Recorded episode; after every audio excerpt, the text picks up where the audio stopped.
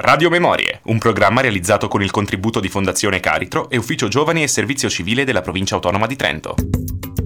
Hi, I'm Lieutenant James Blunt, and this is the first installment of my video diary. Today, we deploy to the Balkans. We don't know how long for, and we don't know what our job is yet. But I'm going to get as much of it on camera as I possibly can. È stato strano tornare alla quotidianità una volta lasciato il Kosovo. Qui avevamo trovato una fossa comune, i corpi furono risumati e seppelliti in un cimitero temporaneo. Penso che la cosa più terrificante siano le date sulle lapidi, le date di nascita e poi la data di morte, 1999, tutti morti nel 1999. Mentre attraversavamo la regione, masse di persone si riversavano sulla strada, salutavano, applaudivano, non solo kosovari. In un villaggio serbo un uomo mi si avvicinò e scoppiò in lacrime. Voleva disperatamente che la violenza finisse. Ho composto No Bravery seduto vicino al mio carro armato. Ero appena tornato dal fronte.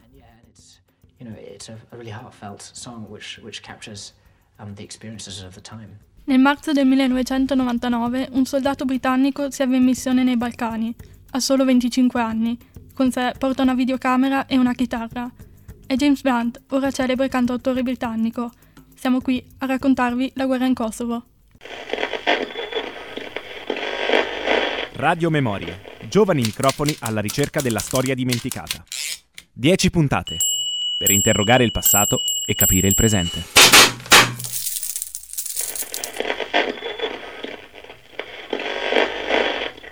Era il 1999, anno dell'inizio dei bombardamenti NATO in Serbia. Scopo dichiarato porre fine al regime di Milosevic e far cessare la pulizia etnica in Kosovo. All'epoca il Kosovo era una provincia autonoma della Serbia, all'interno della Repubblica Jugoslava. La sua principale città, Pristina, dista poco più di 340 km da Bari. Ma torniamo indietro nel tempo per meglio comprendere quanto è successo.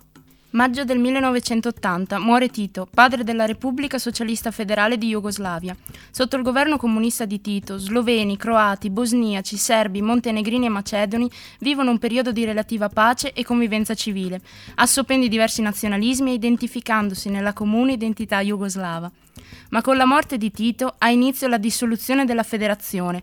Un decennio dopo, una dopo l'altra, le repubbliche proclamano la propria indipendenza, prima fra tutte la Slovenia. I nazionalismi più estremi riemergono e travolgono la Jugoslavia, riaccendendo l'odio e il terrore fra le etnie, fra quelle genti che fino a prima si definivano amici, fratelli. Ha così inizio nel 1991 la guerra nei Balcani. arms outstretched into the sky, tears drying on their face. He has been here. Brothers lie in shallow graves. fathers lost without a trace, a nation blind to their disgrace since he's been here. And I see no bravery, no bravery in your eyes anymore. Sadness, and I see no bravery, no bravery in your eyes anymore only sadness. Only sadness. Fra coloro che si fanno promotori dei movimenti nazionalisti e che poi si renderanno responsabili durante la guerra di crimini contro l'umanità, spicca la figura di Slobodan Milosevic. L'ascesa di Milosevic sul finire degli anni Ottanta è spinta anche dal suo mostrare interesse per la questione kosovara. Riaccendendo la fiamma del nazionalismo, si fa portavoce della minoranza serba in Kosovo, della quale amplifica il risentimento per il dominio politico ed economico albanese nella regione. La maggioranza della popolazione, di etnia albanese, rivendica la propria indipendenza all'interno della federazione, scontrandosi con la fermezza dei serbi nel considerare il Kosovo parte irrinunciabile della propria repubblica, nonché culla della civiltà e del nazionalismo serbo. Nessuno ha il diritto di picchiarvi, nessuno lo farà mai più, è il culmine del discorso tenuto da Milosevic il 24 aprile del 1987 a Kosovo Polie, luogo sacro per la storia nazionale serba. Nel 1989 Milosevic diviene presidente della Serbia, adottando una politica intransigente. Revoca l'autonomia costituzionale del Kosovo. Si elimina la parità linguistica tra serbo e albanese, fino ad allora la lingua co-ufficiale della regione. Dal 1991 la dirigenza serba allontana gli albanesi da ogni attività e settore della vita pubblica.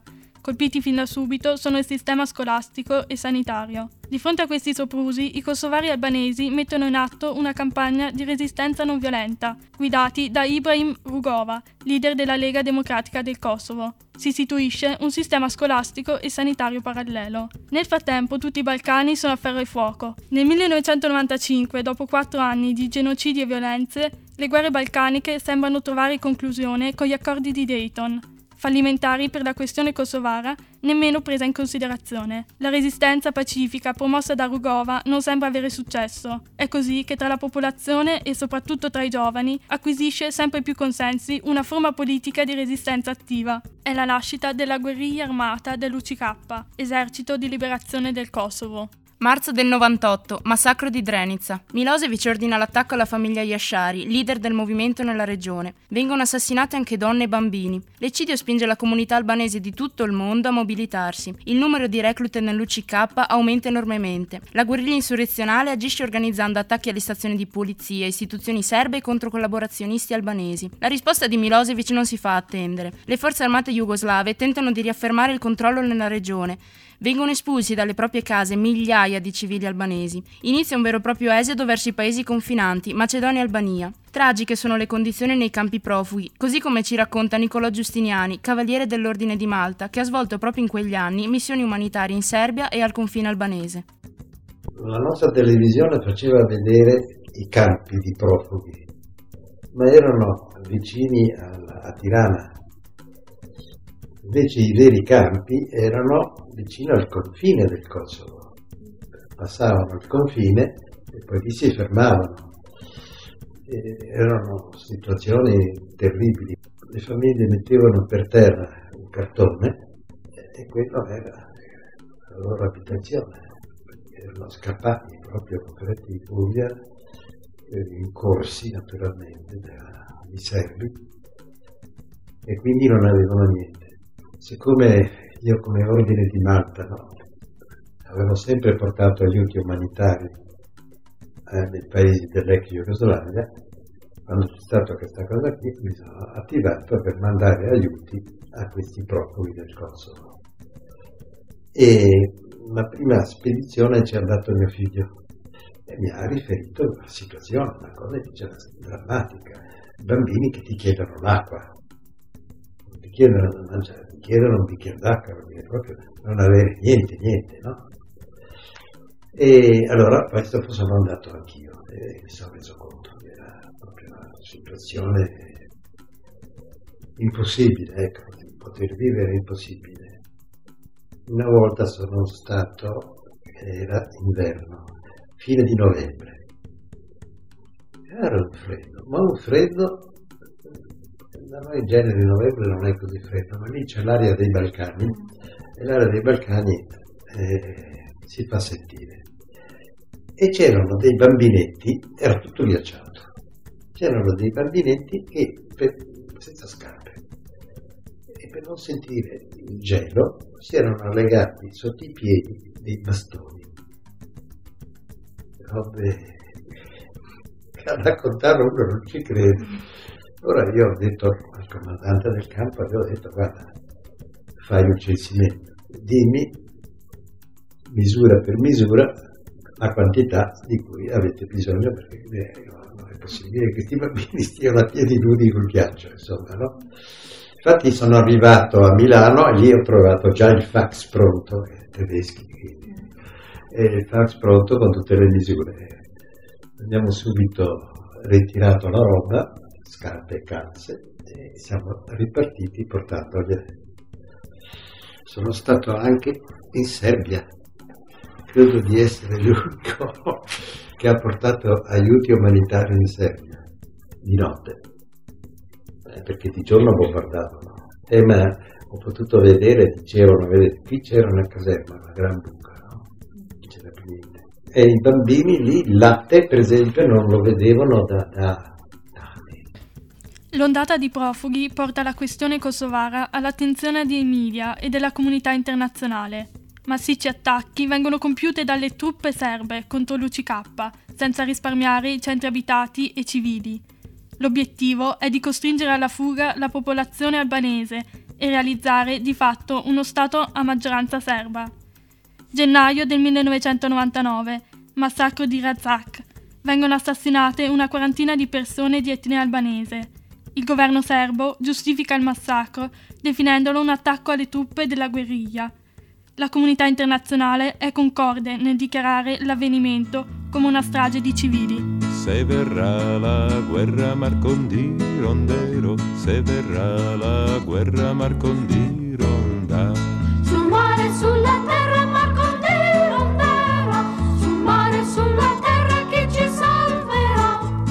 Ci salverà il soldato che non la vorrà, ci salverà il soldato che la guerra rifiuterà. La guerra è già scoppiata, Marcondi Rondero. La guerra è già scoppiata, chi ci aiuterà? Ci aiuterà il buon Dio, Marcondi Rondera. Ci aiuterà il buon Dio, lui ci salverà. Buon Dio è già scappato dove non si sa.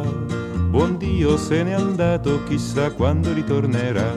L'aeroplano vola, Marcondi Rondera. L'aeroplano vola Marcondi ronda. Se getterà la bomba Marcondi rondero, se getterà la bomba chi ci salverà? Ci salva l'aviatore che non lo farà.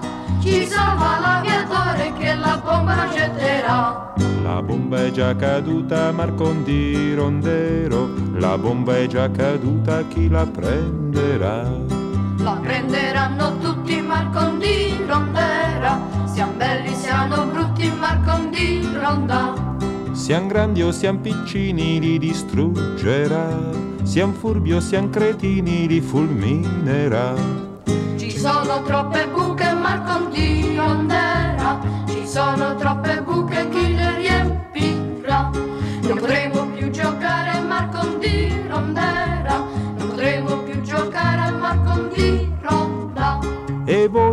divertirvi andate un po' più in là, andate a divertirvi dove la guerra non ci sarà.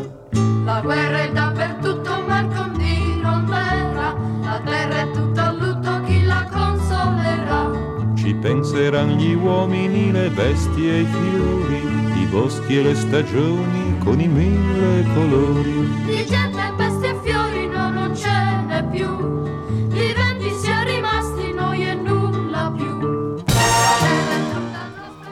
Il massacro porta l'ONU e gran parte della comunità internazionale a convocare la conferenza di Rambouillet il 6 febbraio del 99.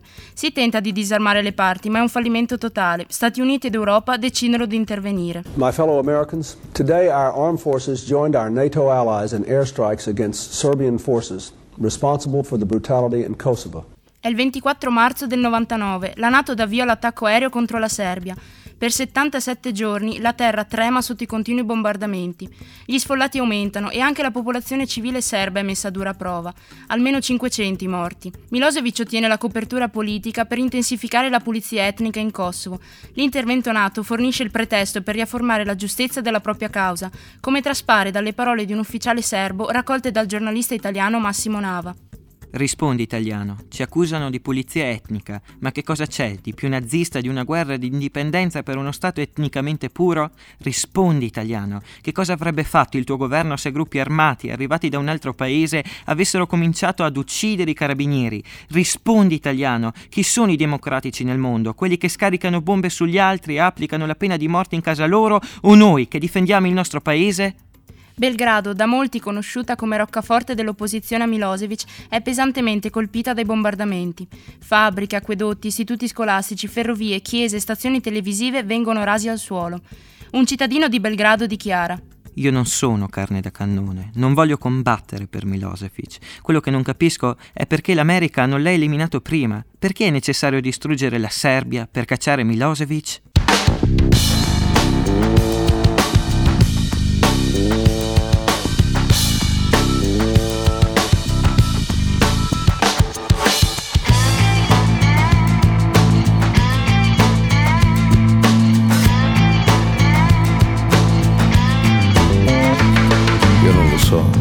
C'è ragione e chi no. Se una questione d'etnia, d'economia oppure solo pazzia, difficile saperlo. Quello che so è che non è fantasia e che a nessuno c'è ragione così sia. A pochi mesi da un giro di boa per voi così moderno. C'era una volta la mia vita, c'era una volta la mia casa, c'era una volta e voglio che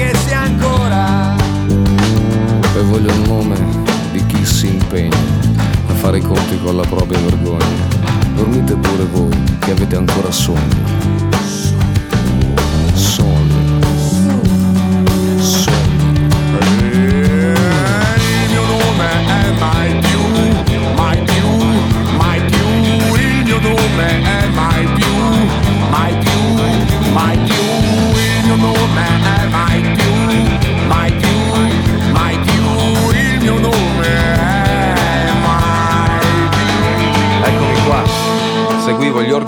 Ricevevo. C'è stato un tempo in cui io credevo che arruolandomi in aviazione io avrei girato il mondo e fatto bene alla mia gente, fatto qualcosa di importante. In fondo a me, a me piaceva volare. C'è una volta un aeroplano, un militare americano, c'era una volta il gioco di un bambino. E voglio i nomi di chi ha mentito, di chi ha parlato di una guerra giusta. Io non le lancio più, le vostre sante bombe. Bombe. Bombe.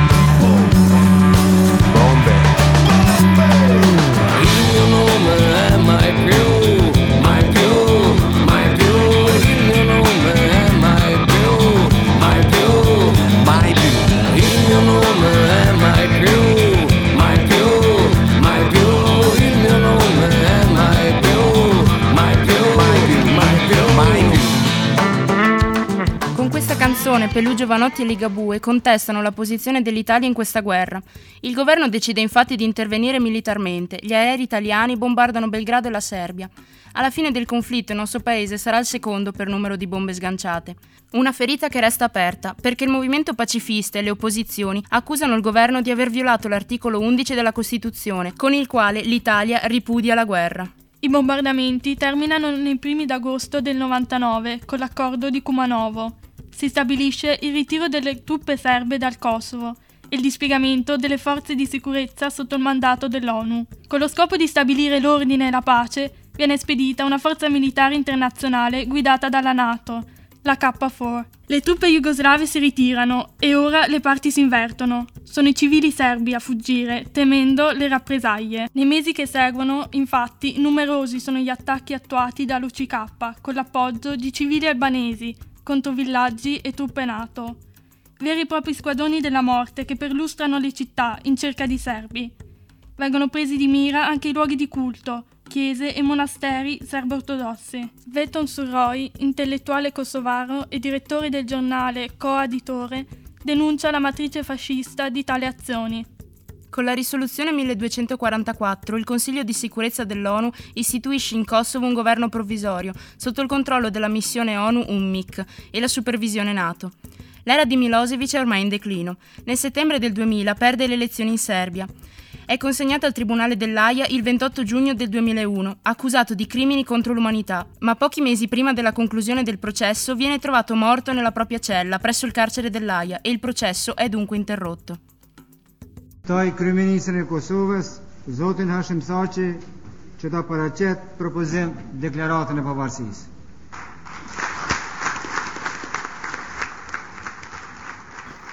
Il 17 febbraio 2008 il Kosovo ha dichiarato la propria indipendenza.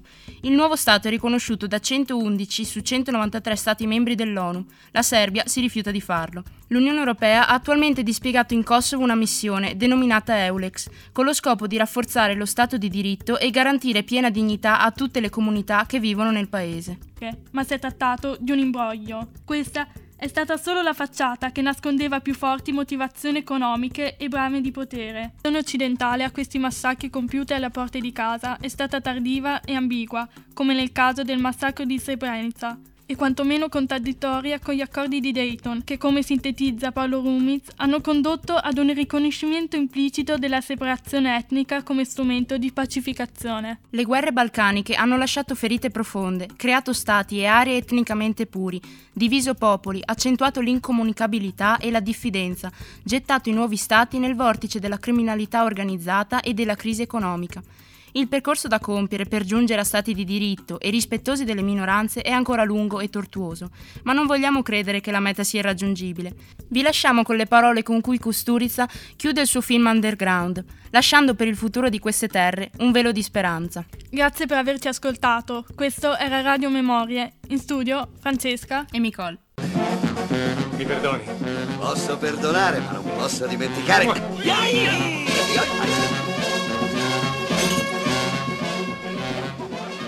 Questo posto abbiamo costruito nuove case, con i tetti rossi e i comignoli su cui faranno i nidi le cicogne.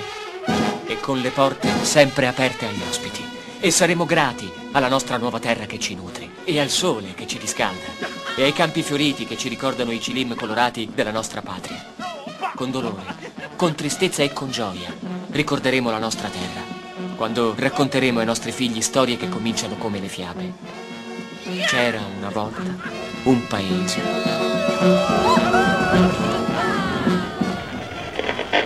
Radio Memorie. Un programma di Forum Trentino per la pace e i diritti umani, Associazione 46 Parallelo, Isodarco, Uspid, ACLI, Consulta degli studenti di Trento, Ufficio Politiche Giovanili del Comune di Trento, realizzato con il contributo di Fondazione Caritro e Ufficio Giovani e Servizio Civile della Provincia Autonoma di Trento.